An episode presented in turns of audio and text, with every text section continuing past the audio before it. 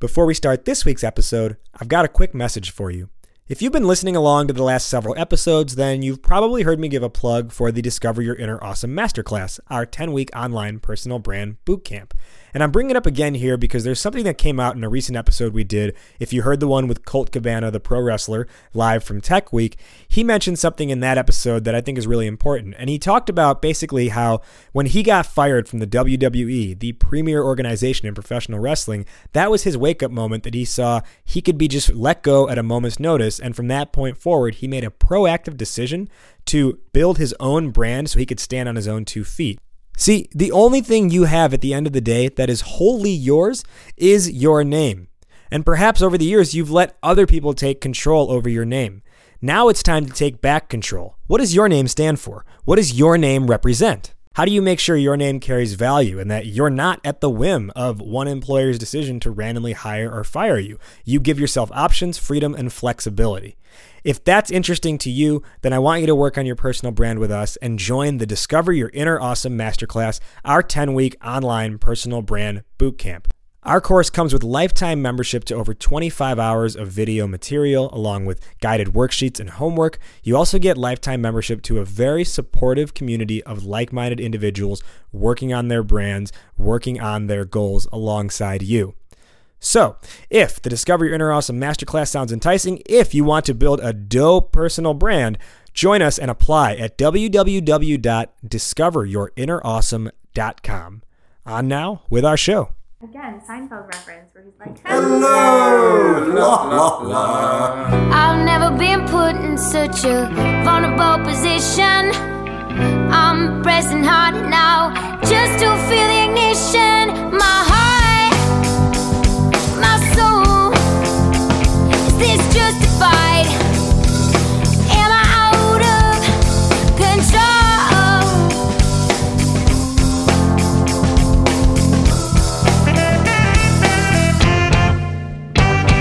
ladies and gentlemen, welcome to another edition of Idea Lemons Discover Your Inner Awesome podcast.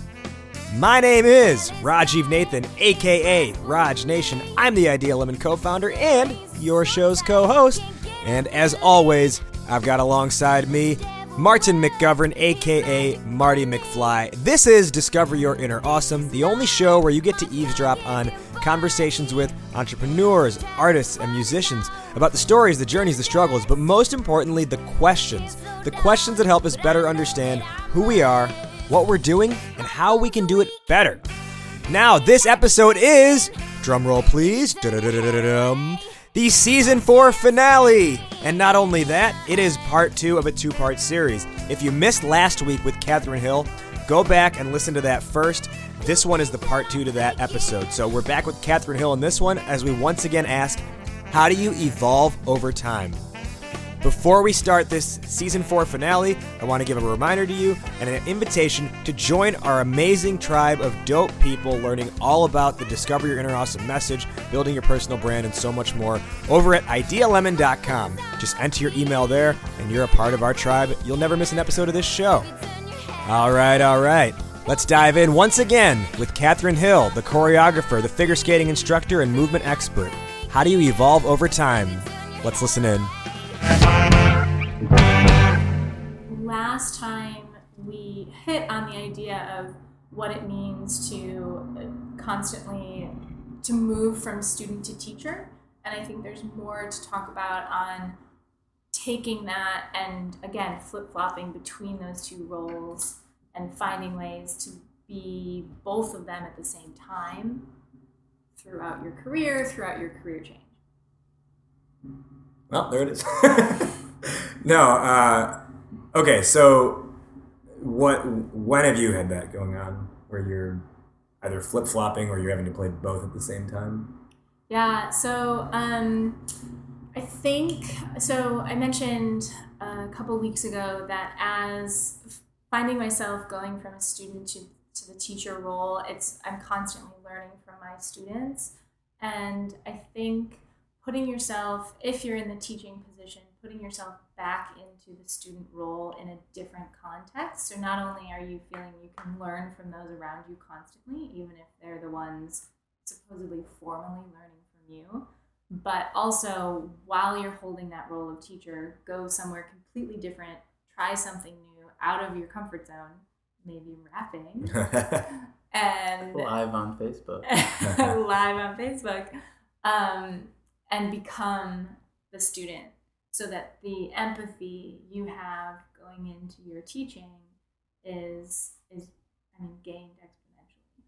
Yeah, I think there is a lot that needs to be, I think, almost acknowledged or realized from a teacher perspective of what is the student's perspective of this. Because on the teacher side of things, you're always doing that thing, and it's the thing you focused on like forever or for some long period of time. Right. And it takes a lot of effort to step back and be like, if someone was brand new to this, where do you start and how do you get them? Like, if they don't have any sort of frame of reference or not the same type of frame of reference. I remember a few weeks back, we had a meetup with our class, and I had them, I collectively like turned that meetup into let's make a rap song about careers, is what we landed on. Because I asked them, I was like, let's collectively make a rap song, and you tell me what you want to rap about. So we landed on, I think, uh, it was about careers, but like freedom was what one of the guys said because he was like, I think that's what we're all kind of working towards in this class is our own version of freedom. So what I had them do, or what I had us all do collaboratively, was I was like, if I'm going to break down how to teach rap, how can I do this in like the simplest way that is still going to get accomplished in the 30 minutes that we have? And what I did was I said, all right, freedom. Shout out every word you can think of that relates to freedom. Right. And this brought up all sorts of words like, you know, independence, uh, motivation, um, money, like just anything related to freedom as they saw it related to their careers. And then from there, I just basically had everyone go one by one around the room. I was like, all right, you pick a word and say a sentence that ends with that word. And they were like, okay, I can do that.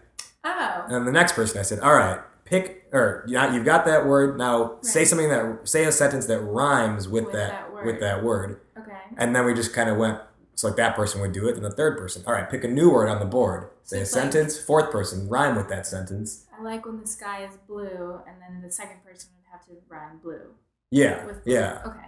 If you ask me, I'll say I do, like that kind of stuff. Yeah. Um, and what we Is that a came, marriage project? I I was just at a wedding, and the sky was blue when it wasn't raining that day. And this microphone. Anyway.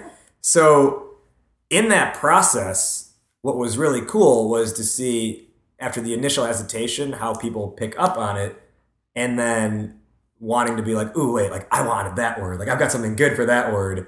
And then really getting into it. And, you know, it was probably 18, 20 lines, however long the whiteboard fits yeah. of lines. And It towards like the end. Gamified. it. yeah, it really was a way Yeah. to gamify like learning of some kind. And towards the end, it started to get into uh, polysyllabic rhymes instead of just monosyllabic rhymes. And we even had someone uh, throw in like an internal rhyme into the line, which kind of rhymes in its own right. Uh, and as I was going, as I was doing this, what I saw was interesting was um, it went from how do I just get something to rhyme to how do I get this to not only rhyme but make sense with the previous line to how do I get this to rhyme, make sense, and be something that's like interesting that's going to set up the next line too. Yep. So, and it, you know, it was only in the progression of, you know, 18, 20 lines that this happened. And I look at that and I'm like, okay, this was a, clearly a way I could break down material and have it be interesting for people and simple enough to comprehend that they can latch onto it pretty quickly. And on top of that, just from the teacher perspective and having to like fight and understand what is their perspective and where are they coming from. Like there are so many times during it where like they're sitting there being like, hmm, what could I? And I'm like, ugh, it's so simple. What rhymes with this? but I, I but I'm like fighting it myself. They're new to this. Exactly. Right. So- I mean, yeah, it's definitely, they say often that if you, uh, the teacher, you become a better teacher if you're also a student, and then vice versa. I think if you're learning something, they say all the time in studying, if you're trying to study some content and you'll be tested soon, the best way to know that you have that content is to teach it to someone else. So I think in whatever context, whether you're trying to change activities, learn something new, or take what you already do and bring it into a different environment, I really think either learning it and then teaching it elsewhere, you become better, or if you've been teaching for a while, taking that and putting yourself in context where you're back to the basics. Mhm. You don't know what's going on. That empathy is so much greater. Because then you won't have that frustration. You're like, yeah, it's scary. If I wasn't rapping for all of these years, I wouldn't know what to say next either. Yeah, well, and it kind of brought me back to like when I first started writing raps, like middle school, high school, and it was very much like Humpty Dumpty, like it, did it, did it, did it. And that was, I mean, that was kind of like my jump off point into learning rap was just very basic monosyllabic, maybe easy polysyllabic. And then from there, you just kind of get a little bit better and improve, and then you're like, okay, well now I can, I can use alliteration, and Sure. and then that, and then you start to add a whole nother layer into it. And and I think what's really interesting about this is it sort of plays into the idea that we only we all live in worlds of our own context, right? So like once I've learned something and it's become part of my life, I stop thinking about it. It becomes routine. And we all like there's there's a lot of things rapidly changing in our culture and with technology and people have access to information now and so i think it's really interesting because we look around and we're like how come everyone isn't at the same level of- of understanding that i'm at today meanwhile you're the one who put in two and a half years of work to understand all that stuff and get to where you're at today and i i was listening to a podcast and they were saying like in the 90s like using the term gay was standard Right. right? Everyone used it. And like um, Sarah Silverman fought for a very long time, saying like, "No, I'm allowed to use that. I'm a comedian." And then she's like, "No, I'm just not evolving with the times. I need to be. I, I need to stop being a lazy comedian and start coming up with new terminology that fits the new culture mm. and the changes that are going on." And I think one of the interesting things is a lot of times we pick our frame of reference for the world and we don't want to change it. And then that's where you know we kind of stop our own evolution. And then there's the other side which is every time something new comes out i'm going to adapt to it and i'm going to move with the times but that's also tough as well because not all information gets to everyone at the same time. So someone who's super proactive in, in social justice is going to look at someone who doesn't ever pay attention to social justice as like really behind the times. Or someone who's like really forward thinking about uh, veganism is going to look at someone who never reads about veganism ever as behind as backwards. And like this is how we start getting these interesting um, worldviews and these bubbles that we end up living in based off of what are we trying to evolve into and surrounding ourselves with that information Definitely. I will say, um, some of the athletes I work with in their beginning stages, because I've been watching figure skating for my entire life, I have these preconceived notions of what something should look like or what it should be, how it should be performed, or, you know, in the case of Sarah Silverman, what you should refer something to something as. Um, and it's always really humbling to work with the kids that then often blow that out of the water because they have less control over their bodies so then they take a movement you give them and they change it completely and it looks it looks different and it takes on a different form and often as you're trying to help them interpret what I've what you've given them you find that they it's so funny sometimes i'm trying to give them something really complex arms moving and and then i realize wait we need to actually work on helping you literally just bend your knees. You don't know how to bend deep enough and their knees sometimes don't align with their feet. Anyone that's done sports right you kind of understand that when you bend your knee it should align over your toe Mhm. and yeah i totally understand sports um, well, you know, that's like best for your alignment and your joints and your legs. And I've got these little ones that come to me and their knees go in past their toes or out, you know, th- there isn't that fundamental understanding of a craft or really just safety at that point, just Mhm. trying to sustain safe joints. Um, and so it really, I, I think it is humbling to look at something from the perspective of whomever you're working with. Um, and this goes across the board, right? I think that's why it's such a great nugget to kind of talk about is um, teacher and student means mentor and mentee.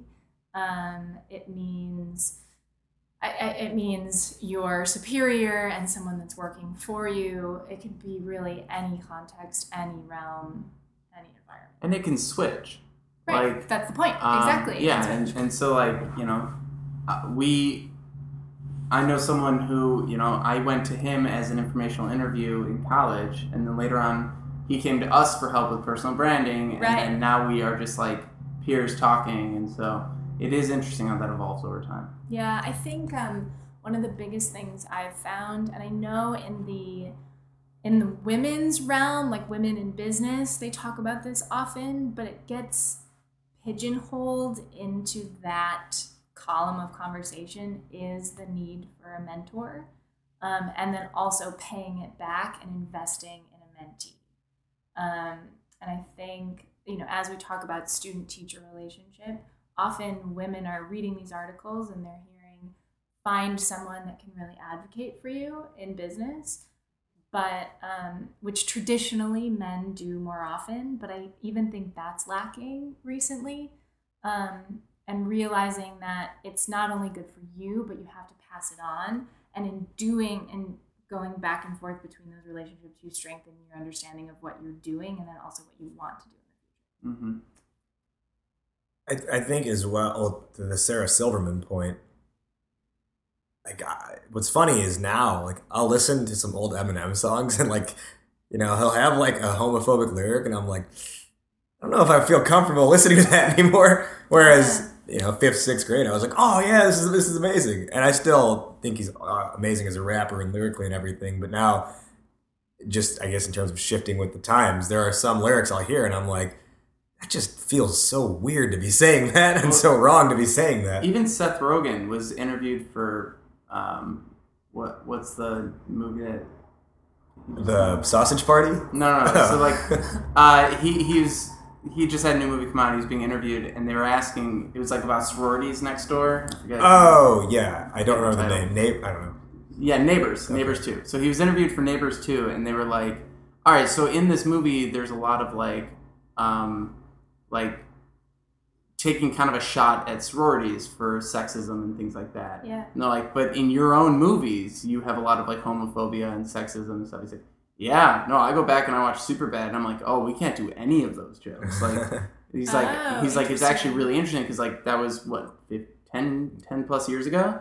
Not even. Yeah. Nine. Two But- thousand and seven. he's like, he's like, it just at the time, no one said that was bad. Like those were the jokes, and now those are not the jokes. Yeah. And it's very interesting. It's like happening more, more and more rapidly as we move forward, and trying to keep up almost is really tough because we're all trying to be, you know, we're all trying to evolve with the times, but there's so much information these days Yeah. that it's I I get overwhelmed just trying to like keep up with I don't know any sort of trend. I mean, it's up to you, Fogell. This guy's either gonna think here's another kid with a fake ID, or here's McLovin, the 25 year old Hawaiian organ donor.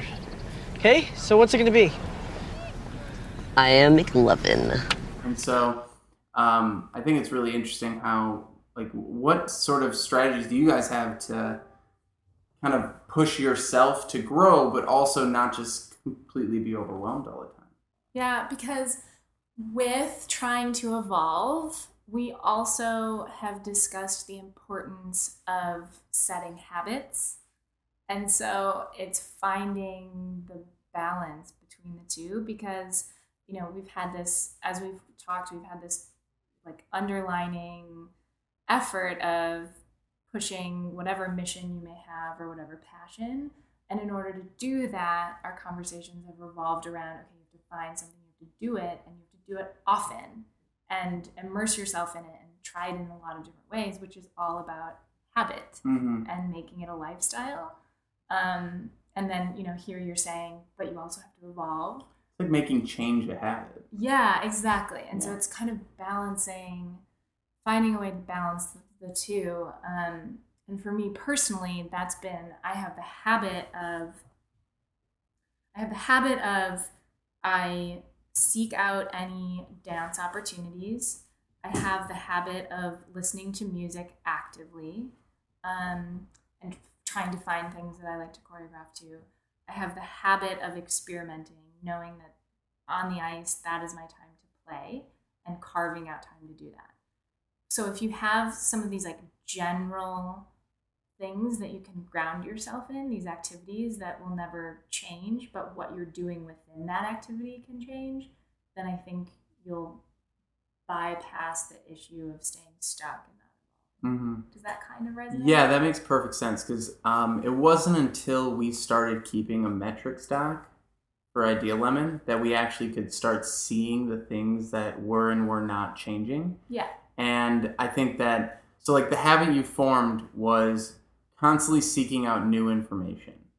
And then I think a, a nice thing to add to that is like, and track the information that you're currently bringing in so that you have a reference point. Yeah. So it's like Seth Rogen can't if, if he never made Super Bad, he could never go back and say, I made bad jokes ten years ago, right? It's like, but it's there, it's in stone, it can be referenced. And so he can say, That's where I was, this is where I am today. It's and- the quantified self. Exactly. It's the quantified self, which is a huge movement now. We all know it. I mean, everyone's walking around with their Fitbits and their Nike bands. For Um, three months and then you take it off because the battery died or And then something you- and you give up on it completely. so I went to um, uh, when I was working on this app for figure skaters to track and analyze their skating, their training, and then their performance and how they're related. Um, I got really into quantified self, and there's a bunch of meetups around the country. I'm sure the world. Um, there's So do you have a whole computer that's been like installed in your arm to like track everything? You seen those? I know we're getting No. there. We're definitely we're definitely headed that way. I've got a brain chip. It's pretty cool. they Um, just power you down real Yeah. quick. I actually had a student once that told me that a six year old that went, I was talking to him and he went, he just powered down. he powered down. He's like, and I'm done. yeah, and and I was like, uh, he, and then he kind of moved his head. He looked at me. He was like, you have to push the button. And he like became robot. anyway, um, Kids, kids have really evolved from the. Uh, That kid's an Olympian now. Right. They've really evolved from the wet blanket days, where they just go like this. Yeah. You can't pick them up. I know, right? Um, but anyway, so the yeah, the quantified self. I just wanted to mention. Um, went to a meetup a few years ago and met this woman. She did a presentation. A friend of mine brought her in. Um, she wanted to lose a large amount of weight, to be honest, and decided she was going to run a marathon, and or excuse me, not a marathon, an Ironman. Hmm. Um, and uh, honestly, looking at the photos of you know where she was starting from, I I was amazed that this had one crossed her mind, two she actually started to act on it. It was so impressive, and she walked us through the progress she made simply because she started tracking her work. Um, she felt like she wasn't getting anywhere. She hired a trainer, and he asked her to start writing down, okay, what's your mileage here? What are you doing on this front? And she was afraid to because she said, I'm going to feel like I'm not doing anything. You know, I'm still running whatever it was, the 12 Mhm. minute mile or the 11 minute mile. Um, and so she didn't do it for a long time. And then after tracking, she then was able to recognize, all right, you know what? I shaved off 30 seconds. Those Mhm. incremental changes Mhm. were everything for her. And by the end of the presentation, she's showing us how she did the Ironman. I mean, it was like blow your mind awesome. Yeah. Um, and it was just because of the tracking. Well, and crazy. I also think it's the decision, right? So, like you said, you looked at the pictures and you're like, I can't believe you made that decision to do that. And if she hadn't one day, if she kept saying like someday I'll do a marathon, right. she never would have gotten there, right? It was the fact that she said, I'm doing it and I'm going to do everything possible to hit that. And I think that's what's really insane is the second we say and we put down like we're going to do something and we hold ourselves to it, it happens. And or at least the percentage of being able to make that happen goes up really high because Yeah. it's it's the waffling that I think is what kills progress. So it wasn't until Sarah Silverman was like, "All right, I guess I'm not going to use that word anymore," that she had to go find new words. But until she said, "I'm not going to use that word anymore," she could ignore every other possible word that she could use. And until we say we're going to stop doing things this way and we're going to start doing it that way, we're going to keep ignoring all of the stuff we should be doing. Now we're back to the shoulds.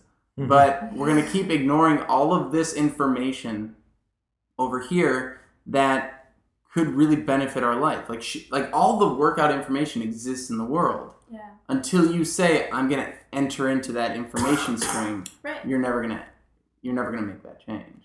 What was your conversation about should? Oh, just way back in the first podcast, we said like nothing. You shouldn't have to do anything, and now it's like, yeah, you should if you make a decision that you should. Uh, I kind of remember what you're talking about. No, I think it was. Is it your should or is it someone else's yeah, should? that's true. right. Yeah, Oh, okay. Um, yeah, I think it's also a matter of how much do you choose to immerse yourself in something, which I think tells how much do you care about something. Mhm. Because you can passively enjoy things, and that's fine, and be okay with that. But if you want to improve at it or whatever, like take basketball for instance. I last year was playing once a week, every week. Uh, it's fallen off this year, but like for me, it's always been like, let me just go and have some fun, and I'm not gonna kill myself if I play poorly. It's like good exercise or golf.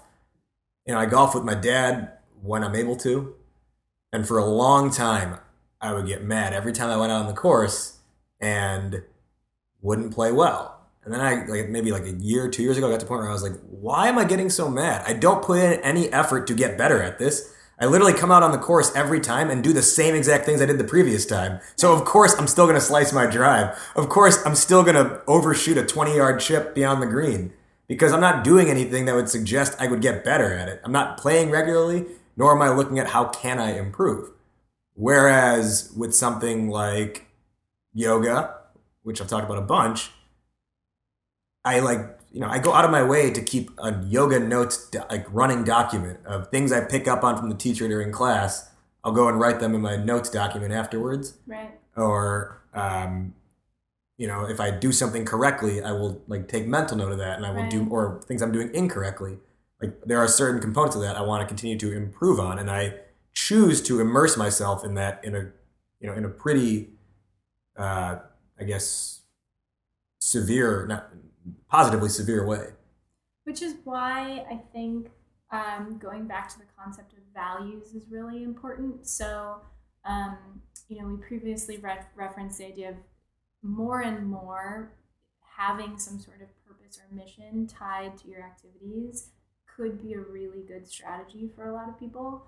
And to me, it sounds like for you, there's much more tied up in your yoga practice than health, or which you could get from basketball, um, staying fit, etc. Um, and I think, especially with the demands of our daily lives currently, and as as you age and more comes onto your plate, making sure that you have a value set that aligns with that activity is a really solid strategy and one that most people would suggest. Yeah. Um, you know, last time I was saying, I also think just saying, hey, I want to play some basketball with friends is totally legitimate and could lead to something awesome um, and is a great way to start doing something. Yeah. But if if you want to really, if you have a very clear goal, making sure it's tied to a mission is important.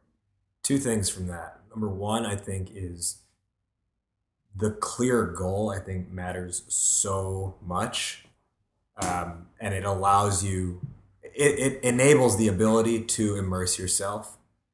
Um, like for several months, I have been very fixated on handstand, doing it properly, Oh, and being able to hold it. You know, I've gotten up to like two, three seconds and then coming back down.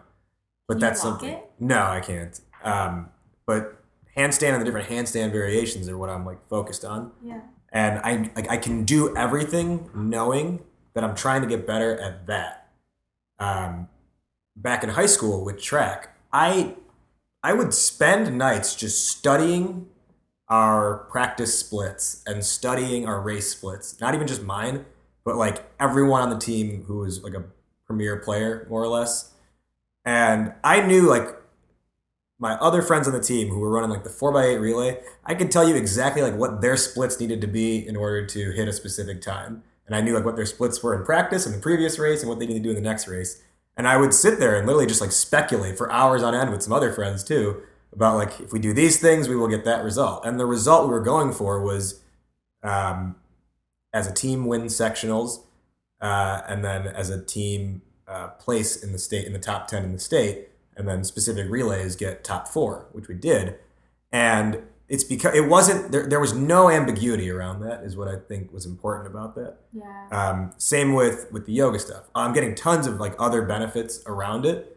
Uh, for whatever reason, I think I just kind of latched on to like headstands are fun to do and like they're very challenging. So let me focus on getting really good at that. Now I still work on a lot of the other things uh, heavily, but I do it almost under like the frame of reference of this is going to help me get better at that other thing. So like like Warrior 2 for instance, I still focus on like what's my alignment on that because I know like that is more core than people I think understand it is. And I know core work is going to help me get upside down easier and shoulder alignment is something I need to work on to do a handstand. Um, so I think having like the clear goal is what really allows you or enables you to immerse yourself. That was the first point. The second point is you will be more willing to accept new information or information perhaps you hadn't thought about or hadn't cared to learn before if it is in the name of something you're interested in. Um, so, like just this morning, as I'm prepping for teacher training, which begins this weekend, I was reading, we have a pre reading of this book called Yoga Anatomy. Now, I've always been like kind of interested in anatomy, but you know, in high school, you just kind of learn anatomy of the body if you take the anatomy class, which I don't even think is required, which is weird because I feel like it should be required that you know how your body operates. Um, but Food in. yeah, waste out. and what is interesting to me this time around now is this is a book that is talking in these first 20 21 pages which I've read which is giving me the context of like your diaphragm, your rib cage, mm-hmm. your abdominals in the context of how does this impact how you breathe during yoga practice. Mm-hmm. So I so with that context in mind, I'm so much more like into the material and I want to learn it more than just this is what breathing is. This is what the abdominal muscle is. The skeleton test back in high school, where you're just like, I'm naming bones Ugh, because I have to name bones. Yeah. Now compare that to My shoulder hurts. What the hell is a labrum and why is it torn? But you know, you compare that to like this is the scaphoid, this is the clavicle, etc. To maybe a third grader who's really into basketball or something. It's like, okay, name all the name all the muscles and bones involved in shooting a free throw. Yeah. Now it's something that you that person that kid would be really into learning. So that that I think is super important. Not only just having the goal, but then if you are doing something or if you are involved in something that is is an interest of yours, you will pull in that ancillary information with much more enthusiasm. Absolutely. Um, someone told me, um, actually, a very important mentor of mine, um, the subject of mentorship, um, just recently, and this has stuck with me so intensely. Um, and I'm sure a lot of people have heard this before the saying of people do things for one of two reasons they either do things and take action out of love or fear. Um, and you can kind of derive any initiative, any action, any emotion out of those two. Um, and then I recently had someone iterate that and add in curiosity, which I'm still, you know, kind of twiddling with and thinking about. Um, but the fear and the love thing, that simplicity has really stuck with me. And what I'm hearing you display in your interest in yoga and all of the ancillary activities is just, it's truly out of love. Mm-hmm. Um, and it, it, it's inspiring to you, it's exciting, you're curious about what it all means and why it feels that way. Um, and you're choosing actively to study an anatomy book over go meet your friend at the bar to watch I don't know the NBA final, right? Yeah, Sports. Yeah, the NBA final. To go watch the The sports. sports. All of the sports. right? Or anything else you could be doing, right? Right. Our time is so limited, and you're choosing to read this book. Um, and often, when it's something you're doing out of love, you're not even actively making that choice. You're not weighing the consequences of, you know, people say that like fear of missing out thing. Yeah. FOMO. Yeah, yeah, yeah. You, you're not even thinking about that because you're so in, you're so excited about it. There's more of our conversation with Catherine Hill in just a moment. But first, let's talk about the Discover Your Inner Awesome Masterclass. Carmen is a current student in the program, and about halfway through, she had this to say about the course. What I enjoy most is how the ideas are presented and how quickly you can apply them to your life. It's been really useful for applying to jobs and to interviews. This class is the best and most fun way to learn how to speak about yourself in personal and professional situations. And Carmen's only halfway through the program, so I'm really looking forward to see what she comes up with by the end of the 10 weeks. If you want to build your personal brand, if you want to showcase your unique voice, if you want to do what you're passionate about, then this is the class for you. It's 10 weeks. You get lifetime membership to the material. You get lifetime membership to a very supportive community of like minded individuals. And you get to learn from the guys who you've been listening to on this podcast for over 50 episodes. So if you're interested in building an amazing, dope personal brand, apply to join our program at www.discoveryourinnerawesome.com. Back now to our conversation with Catherine Hill. And to me, finding that thing where you're not thinking about time, you're not thinking about opportunity cost of if I do this, I'm missing out on this, is the thing that should be driving anyone and should be explored. Yeah, well, and, and along with that is that that idea we talked about before, which is discipline creates freedom. Mm, If you are disciplined with something, you will achieve your vision of freedom in that thing. But if you have zero discipline, you will never like you'll forever be trapped. Yeah. Like you don't. I'm trying to think of a good example, but Well, so I, I, I listened to a couple podcasts recently um, about grit, and so that kind of plays into the discipline ple- piece. And one of there there are two points in that podcast that I thought were really interesting. The first, this is the Hidden Brain podcast. The first thing they talked about was you can't have grit unless you enjoy what you're doing. So unless you actually like want to accomplish, so like they talked to Olympic swimmers yes, waking. Uh, they said, do you enjoy waking up, or do you enjoy practicing for the Olympics? It's like what, waking up at four a.m., three a.m. in the pitch black and jumping in a pool every day? No, but I love swimming. So you can only have grit for things that you love. And then the point that I thought was really interesting was the flip side of grit and the bad side of grit is basically stubbornness. Mm. And so it's like you can be really gritty going after this goal, spending all of your time and dedicating every moment of your life towards this. And it might end up not being a good choice.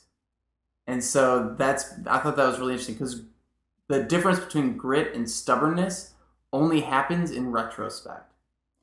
Yeah, so actually, I can speak to that because um, a, co- a longtime colleague of mine in the skating world, um, and one that I worked very closely with in Colorado, is I think kind of the master of what I've watched exactly in that process of helping young athletes move from this goal to thinking of other paths they may take because right our percentage of olympic athletes to those that are going for it is so small.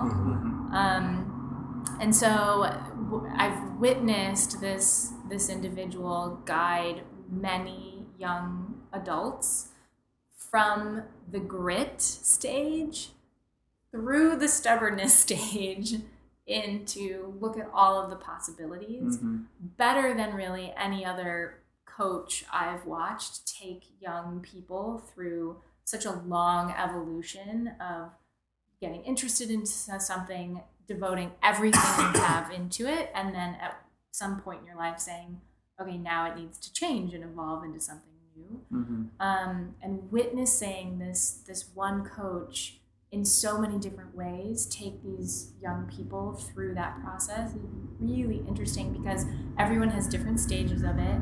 Stubborn grit and stubbornness take different times. Some people move through it really quickly. Um, some people take years Yeah. to like plant that seed of okay, I've put, I've invested everything, and now what would it look like if I'm not investing everything in myself four years from now, or even five years from now? Or maybe just reinvesting it towards something else. So like keeping the grit, but refocusing the grit. Right, but that's a scary process because um, the word grit is so meaningful because it often is correlated with an identity. So if you found something that you love and you pour everything you have into it, and then after a while you realize maybe it's not strategic anymore for do this, or maybe my passions have evolved, or whatever it may be. Um, reinventing your vision of where you can put that energy or that grit is a scary process and it also includes you re-envisioning a identity for yourself so um, I, I think for a lot of people you know we often talk kind of as like motivational humans right? You guys do a lot of teaching. I work in coaching and teach often. Often we talk about initiating that motivation. How do you get started? We're doing we're talking about that. But sometimes having the conversation of how do you slow it down reevaluate we know you're a motivated human. You'll do great things. You need a moment to figure out where to put that energy is really important. Hmm and i think people need to give themselves that credit like i'm i'm great. I'm doing this great. If it needs to move that's okay. Slow down for a second. Well, a lot of you know, a lot of teaching or motivating per se is getting people out of their own way. right. Yeah Like, that's said. it's really like once that tumbles, like like that almost is like the job of a facilitator, instructor, whatever you want to call it, is to get people out of their own way. yeah. Because once once they once that happens, they'll they'll take off, hmm and it's it's really it's it, like you don't have to handhold at that point, but wh- when you get them to that point, it's like bring the horse to the water and have them start drinking the water, and then the, they will continue to drink the water. You don't have to keep doing the same base things anymore, and it almost becomes more of just like keeping an eye on as opposed to having to do the direct guidance from that point forward. Yeah, absolutely. Yeah, it's um getting people yeah, getting people out of their own way I think really great way to say it. Um also helping them kind of nudging them along to multiple visions. Mm-hmm. Um, what would it look like if you did this? Like asking those leading questions. Um, and I think if you can, if, you know, a lot of people can do that for themselves, but if they can't, even just a good friend hmm Yeah. to ask them those open-ended leading questions of what if Yeah. what if it looked like this Yeah, and that's I the fact that they're open ended is key because you have to remove the ability to say no as an answer. It's not can you, right it's let's say this happened. What would that look like? Yeah. You can't say no to that because then you're not answering the question. Right. yeah And this kind of goes into the story that you're going to tell yourself as well. Because I think too often when we hit a breaking point and we say, oh no, I have to stop what I'm doing and go find something else, we tend to think we have to shut down everything we've done prior in order to start something 100% new that, that has no connection to the old thing. I, I, I talk to a lot of people who are wanting to quit their jobs and they're just, I want to just leave all of it behind.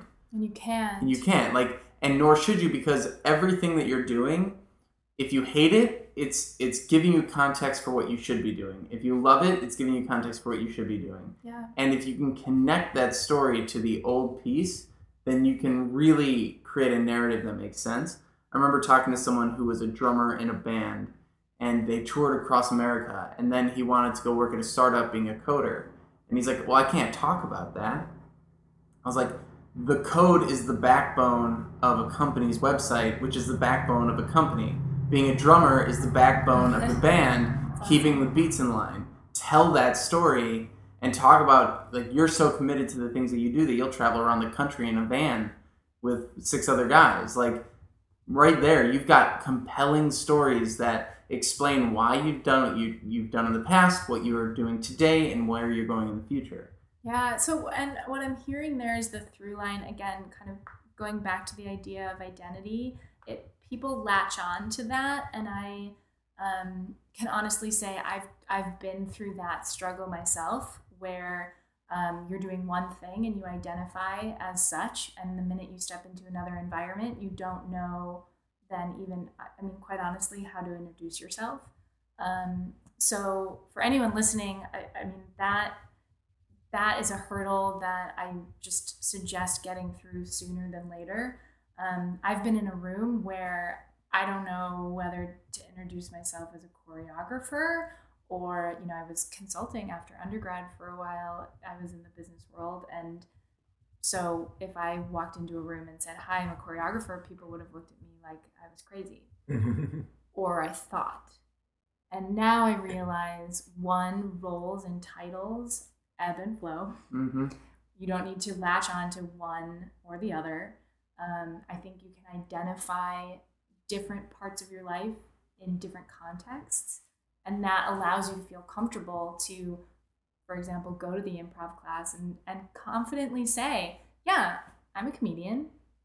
I love to make people laugh, and I do it once a year on stage. Mm-hmm. That's enough. That's yeah, fine. it's on my resume now. Yeah, it's on your resume, so you can do it. You you can claim that title.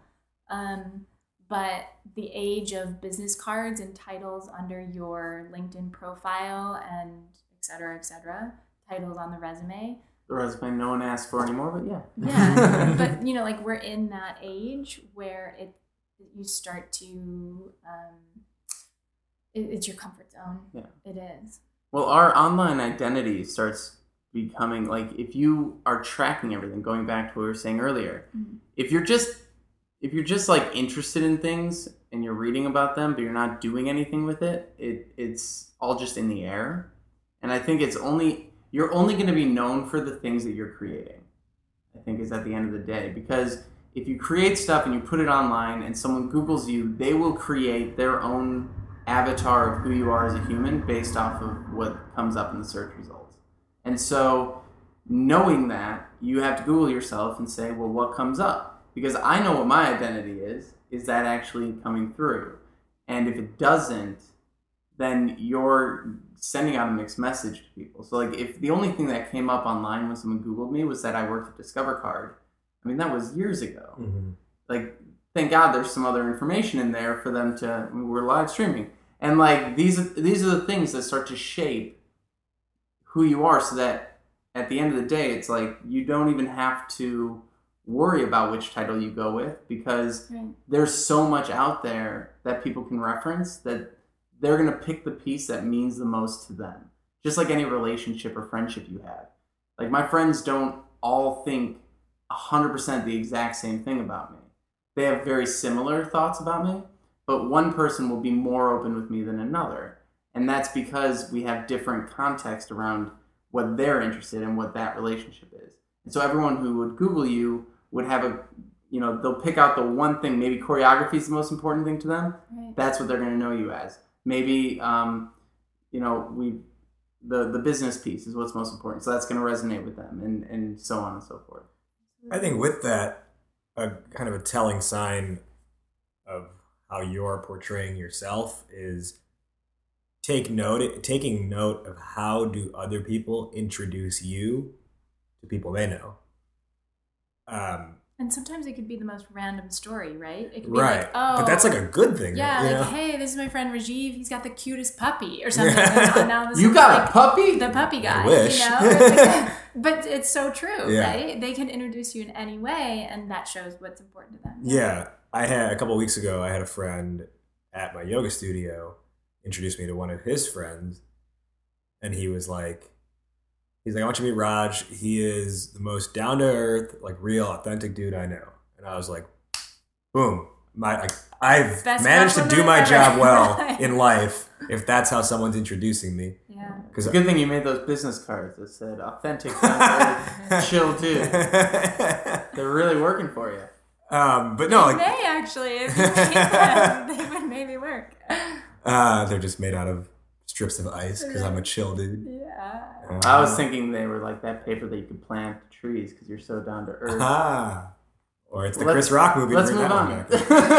Anyways, but that to me, I was like, good. I'm like, like, whatever I'm doing, I'm coming off to people the way that I want to come off to them. I'm not trying to act like someone I'm not, etc.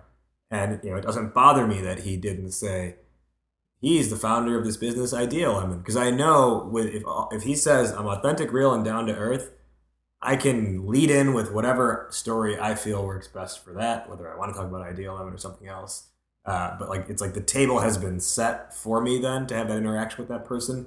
I just got to figure out what food do I feel like putting on the plates. Right. For the guy, for the people out there who might introduce me as this jackass, I just hope they never introduce me to anything. you know? I think this goes back to bring it full circle to the teacher student conversation because if you find yourself in a, in a realm, in a whatever industry where you feel totally and fully com- comfortable with owning just one role, I think it would be a really exciting experiment to put yourself in a different context where your role may either either be ambiguous or you're uncomfortable with saying, I am this. Um, and so I, you know, going back to your example of starting improv, I think is a really great one where now you can probably, and I hope confidently say, I'm an improviser. Um, whereas when you started, you were putting yourself in a room where you were like, uh, I'm the, I'm the, the startup guy that now is coming here perform. yeah, it's like getting over the imposter piece. Yeah, exactly. And I, you know, I've found that throughout my winding path, where even as a kid, I would be the skater that would take dance classes, and I would always go, "Oh, I'm, I'm not a dancer. I'm a skater. I, I'm just here because I'm trying to learn so that I can work on my skating." Um, and I remember the day actually specifically in college. I had then been studying dance full time for two years, and I remember owning for the first time the title dancer. And so many people had been introducing me as that in school. Oh, yeah, she's a dance major or whatever. Um, and I remember the, one- the first day where I was like, oh, no, okay. I, yeah, I'm, I'm comfortable with that. What So- can we do to shorten that curve, though? Right? Like it was two years of full time study before you started calling yourself a dancer, right? Yeah. And so, like, I feel like we tend to let that drag for years until maybe we're never comfortable enough saying I'm an artist or something like that. Um, are there ways? I know we've advocated in the past, just immediately as once you start doing something, start calling yourself that. Um, See, I don't know if i but I, I don't know. with Yeah, that, so. I'm like kind of gray on that. So I think, well, it's not necessarily immediately once you start doing it, but almost. Because I, I really think if you just do something once and never again, then that's kind of just, and you call yourself that, then it's just like being, like if you went to one improv class and called yourself an improv comedian, I'd be like, okay, I'm a chef. I've taken a I'm only cooking in class level three. So why? Why? No, I think it's the fact. I think once you I've never done a show. once you right? prove to yourself that you're willing to continually do something, yeah. I think it's it's the fact that you put in the effort allows you to say that thing. But this is where that whole imposter thing comes in because I've never performed a show, and if I don't make it through all the levels, then I've put out into the world that I do this thing that I don't necessarily do, and so I I, I don't know what the answer is here. Like, is there? It's you know once people started introducing you as a dancer, then it started clicking. Yes, okay, I can start saying this myself but there's obviously a way gray area between my first day of trying something and I perform every single night of the week. Yeah, so I think um, I think the process clearly and obviously will be different for everyone, right? Um, you're talking to someone who, uh, you know, I am constantly advocating for people to dance, and they always look at you and they say, they look at me and they go, "Well, I'm not a dancer," and I say, "Well, technically, I think everyone's a dancer." just like the conversation we had before, you said, I like to improvise, and now I say, well, technically, you improvise every day, right? Mhm. So, to me personally, my personal view is I, I think opening opening the constraint of what it is, what's required to take on a title or a role, um, I think is really liberating and freeing for a lot of people and allows them to experiment with different activities. Um, the reason I don't agree with taking something on immediately is because it then diminishes your capability and your strive to achieve Yeah. something better with Right, So. I think it's you know it's a happy medium for everyone, but being aware of that process is really important. When I went through it, I wasn't aware of it. Um, I I knew I was trying to find my way and figure out all of these how these different pieces fit together, but I wasn't actively thinking, okay, when do I really feel confident in this space?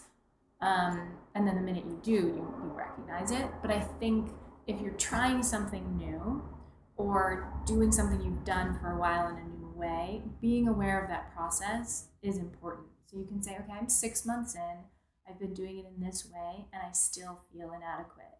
I don't think my work is good enough to share. Okay, why is that? Why don't I feel comfortable at a party saying I love to? Okay, that's something to know. That awareness is okay, maybe I need to start collaborating with someone. I need to be a mentee. I need to learn. Maybe I need to go to more shows Mhm. because I know I'm really good at rapping, but I couldn't tell you who the who you know like Tribe is. Tribe, Tribe Called Quest. Yeah. if you don't know Tribe, then you're not a rapper. You know. so it's stuff like that. Like where are your missing pieces? Yeah. well, Well, and, So- and you know, I'm a quote unquote not a beatboxer, and I say that every time I'm about to beatbox. Yeah. Right. You you quantify. You qualify. I'm like, I'm not a beatboxer, but I'm going to beatbox. well, but that allows people to cut you slack, too, So which is which is nice. get ready for this. Yeah. That's a really good But point. but the expectations haven't necessarily been built up then that you're gonna like do some crazy Right, like don't move your mouth but sound still comes out thing. Right, right, and I and I would never say I'm a beatboxer until like one day I'm able to do all those. Well, so that brings me to to that question that you asked of when do you when it, like when can you place the title on yourself? I think it's the point at which that thing becomes like truly becomes part of your world. And for as long as it's part of your world, you have domain over that thing. So in high school, I could confidently say I was a track athlete. It was part of my everyday. It was the focal point of my world. I no longer say I'm a track athlete. You say I'm every former. single day. You walk into the office, you say, "Hey, track athlete Raj here. Just want to say hello. Signing in for the day. Uh, I can say Punch my now. card. Why are you punching cards? I'll say now. I used to run track in high school, or I'm a former track athlete, but it's not part of my world anymore. So I'm not going to associate and stake a claim to that. Um, yoga.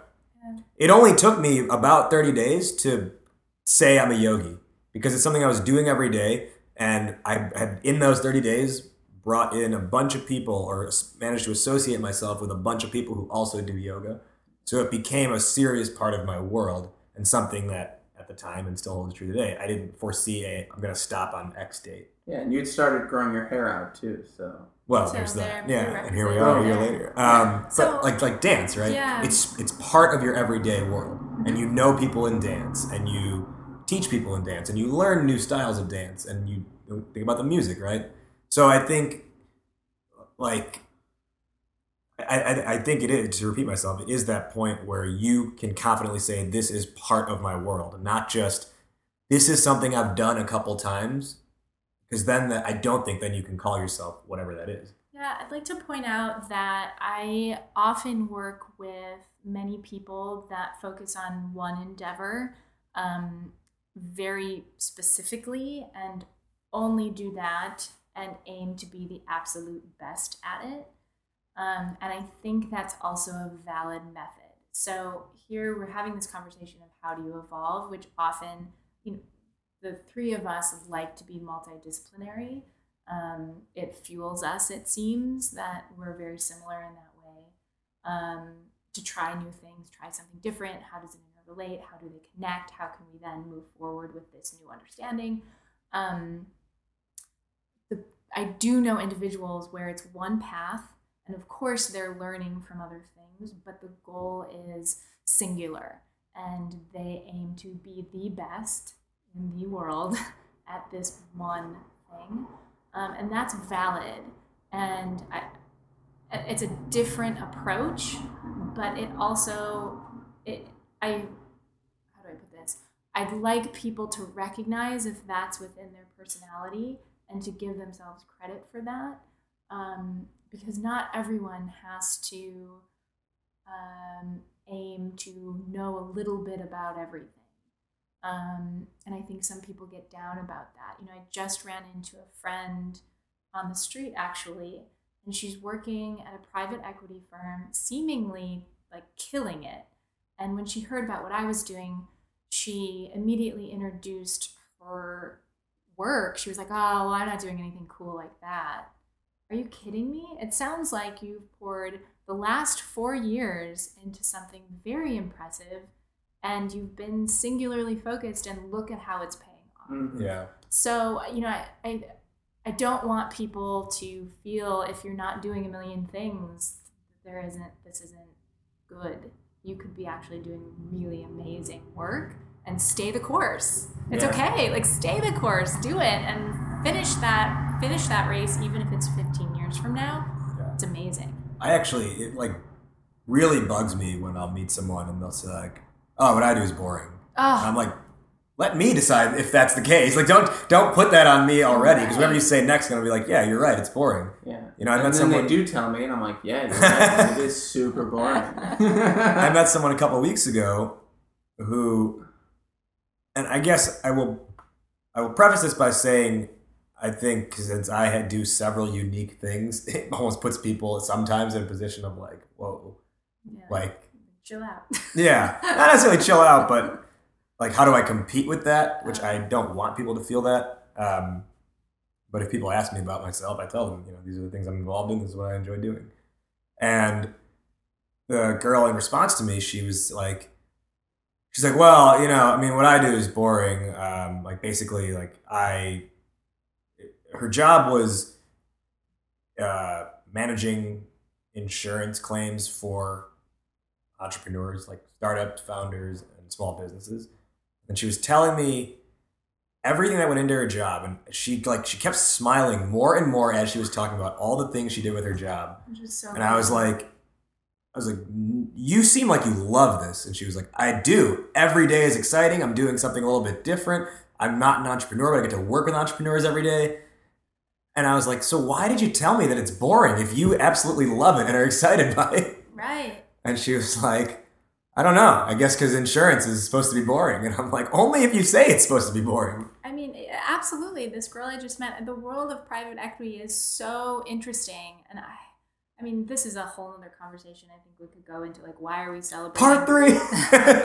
why are we celebrating our athletes and our performers and not so many other industries, right? I do have an answer for that. Oh, but I, I mean, Because it's they're really- shoving it in your face. no, but it's so true, right? It's like what this, what your friend was doing, or this person you met, what she's doing is amazing. We Yeah. need it, and we need the energy that she has that she's devoting to it. So Well, it's like everyone's trying to be the um, the entrepreneur CEO in the world, and people on Facebook saw the air quotes.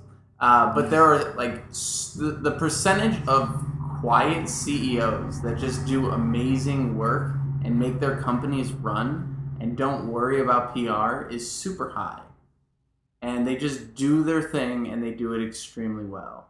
And I think um, this chase the entrepreneurship. Um, what, what's the Quidditch thing? The ball? Mm, Yeah, I don't the remember. snitch. Oh. the snitch, chasing the entrepreneur snitch. It sounds dirty. Yeah, it does. Um, uh, it, it's kind of leading people, I think, in the wrong direction sometimes because what you really should be doing, or not, now we're getting into shoulds again, but there there are so many models of how to work and how to live that aren't publicized because they're quiet ways to live and work. And I think it's it's there's a lot of people who just can't do the you know in your face CEO thing, and those people don't have examples to look to look at of the the quiet person that just gets their job done really well and makes a business succeed. And maybe there's ways to find that, but I think that there are just so many different ways to approach what you do every day Right. that aren't stories that are being told because they're not interesting in that publicity sort of way. And it kind of leaves a lot of people lost because they all think they need to be running towards this exit when really it's there's 700 that you can choose from. Yeah, so there's just so many different definitions of when we say evolve, evolving what may be beneficial and um, uh, comforting evolution to you, where you feel comfortable in that that rate and where you're headed, is such a different definition than the person next to you. Um, and so that's why I think it's important that we throw out all of those models um, because a slow evolution down one road and one path, quite frankly, is what I did the first, mm, I don't know, 20 years of my life. um, and it paid off. And it's paying off, and I'm enjoying the work I devoted to that. Um, I'm, I'm loving every minute of what I can take from all of that, So, um, that self talk, and I know we talked a little bit about the visualization and then um, self internal rhetoric is really important because there is a lot of messaging right now around quote unquote interesting lines of work or um, an adventurous self and what that means and show the world how adventurous and fun you are. Um, and that may not be your model Mm-hmm. and that's okay. But reiterating that to yourself and in a positive manner is very important. And that in itself can be an evolution. So I'm doing this thing and you get down on yourself because you keep doing the same exact thing. And evolution could simply be you don't change any of your habits throughout the day other than your internal monologue. And now it's the I'm doing this for a purpose. I want to achieve this five years from now. Yeah. Yeah, I, and I I guess kind of like to to cherry on top of that more or less is um I, I really think it's important to constantly be absorbing new information or I guess kind of just expanding what you're used to because I- really think it's hard to evolve without that otherwise. Um, and I, I'm kind of hitting the point here of like my next evolution in terms of you know we are going to move Ideal Lemon back to a side business, and Blastoise, Charizard, yeah, I'm, I'm becoming my next Pokemon as I yeah as I go into my next Pokemon phase here. Um, my thing over the past couple weeks has been like, okay, I got to start thinking of myself as a performer and an entertainer. And I was just uh, out with a friend last night, and I was telling her, I was like, it's it's exciting, but it's more scary than anything else. And it's and I was like, it's only scary because I have never been exposed to this before, so I have no frame of reference for like what this looks like or how to move forward. It is, um, and it's something that you know, like no one in my family has ever done or my culture has ever done, to my knowledge. Aziz. Yeah, I guess I'm saying of my own family history though, and you know I've already breaking a certain number of molds, and now it's like time to break another mold. But it's scary because it is something that is, it's like it's a completely like brand new way of thinking about myself now, uh, and just kind of like accepting the fact that, you know, maybe I'm gonna be the person who just never has like you know what I guess what I envisioned in college is you know work at an ad agency rise the ranks at an ad agency, always having a desk essentially. Now it's like looking at it as maybe I'm not a desk person and embracing that. And that's where I say like this is the next evolution of me is now I'm starting to think of like, all right, what are the different ways I can bring performance and entertainment into people's lives and what are the routes I should be chasing down? So that's where um, you know, and if, for this to be an easier transition or an easier evolution, or at least something more comfortable, is or it would be more comfortable, is if I had had some exposure to artistic based lifestyles growing up. Because I haven't, it puts more like weight and severity on it, I think. Absolutely. Absolutely. All right, shall we wrap this one up now? Um, in case people didn't listen to the part one, give the recap again of where our listeners can find you and what you're working on.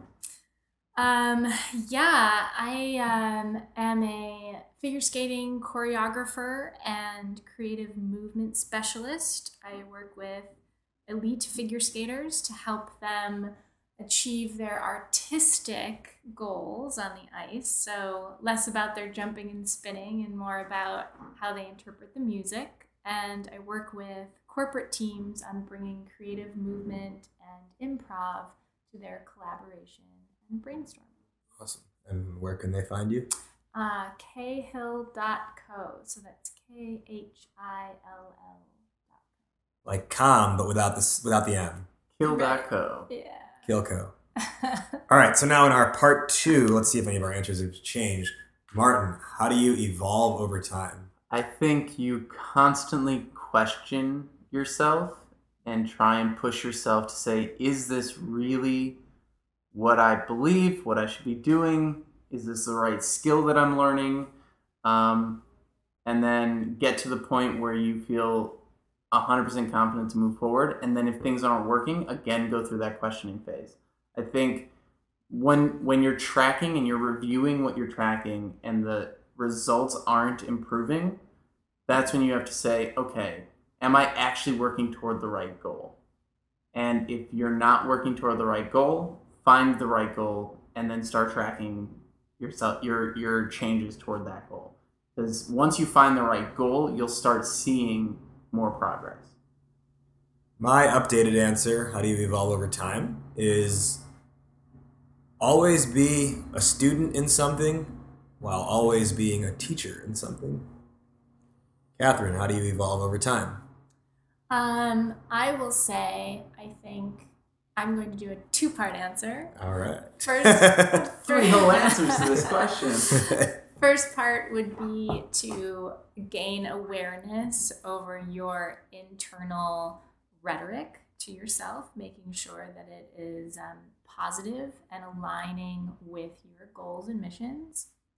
Um, and then, second of all, making sure that you have mentorship and then all are, are also passing on that work and finding a mentee that you can invest in which then relates to the teacher student relationship, making sure you're both roles um, and pushing someone else, you'll gain from that, and then learning to push yourself.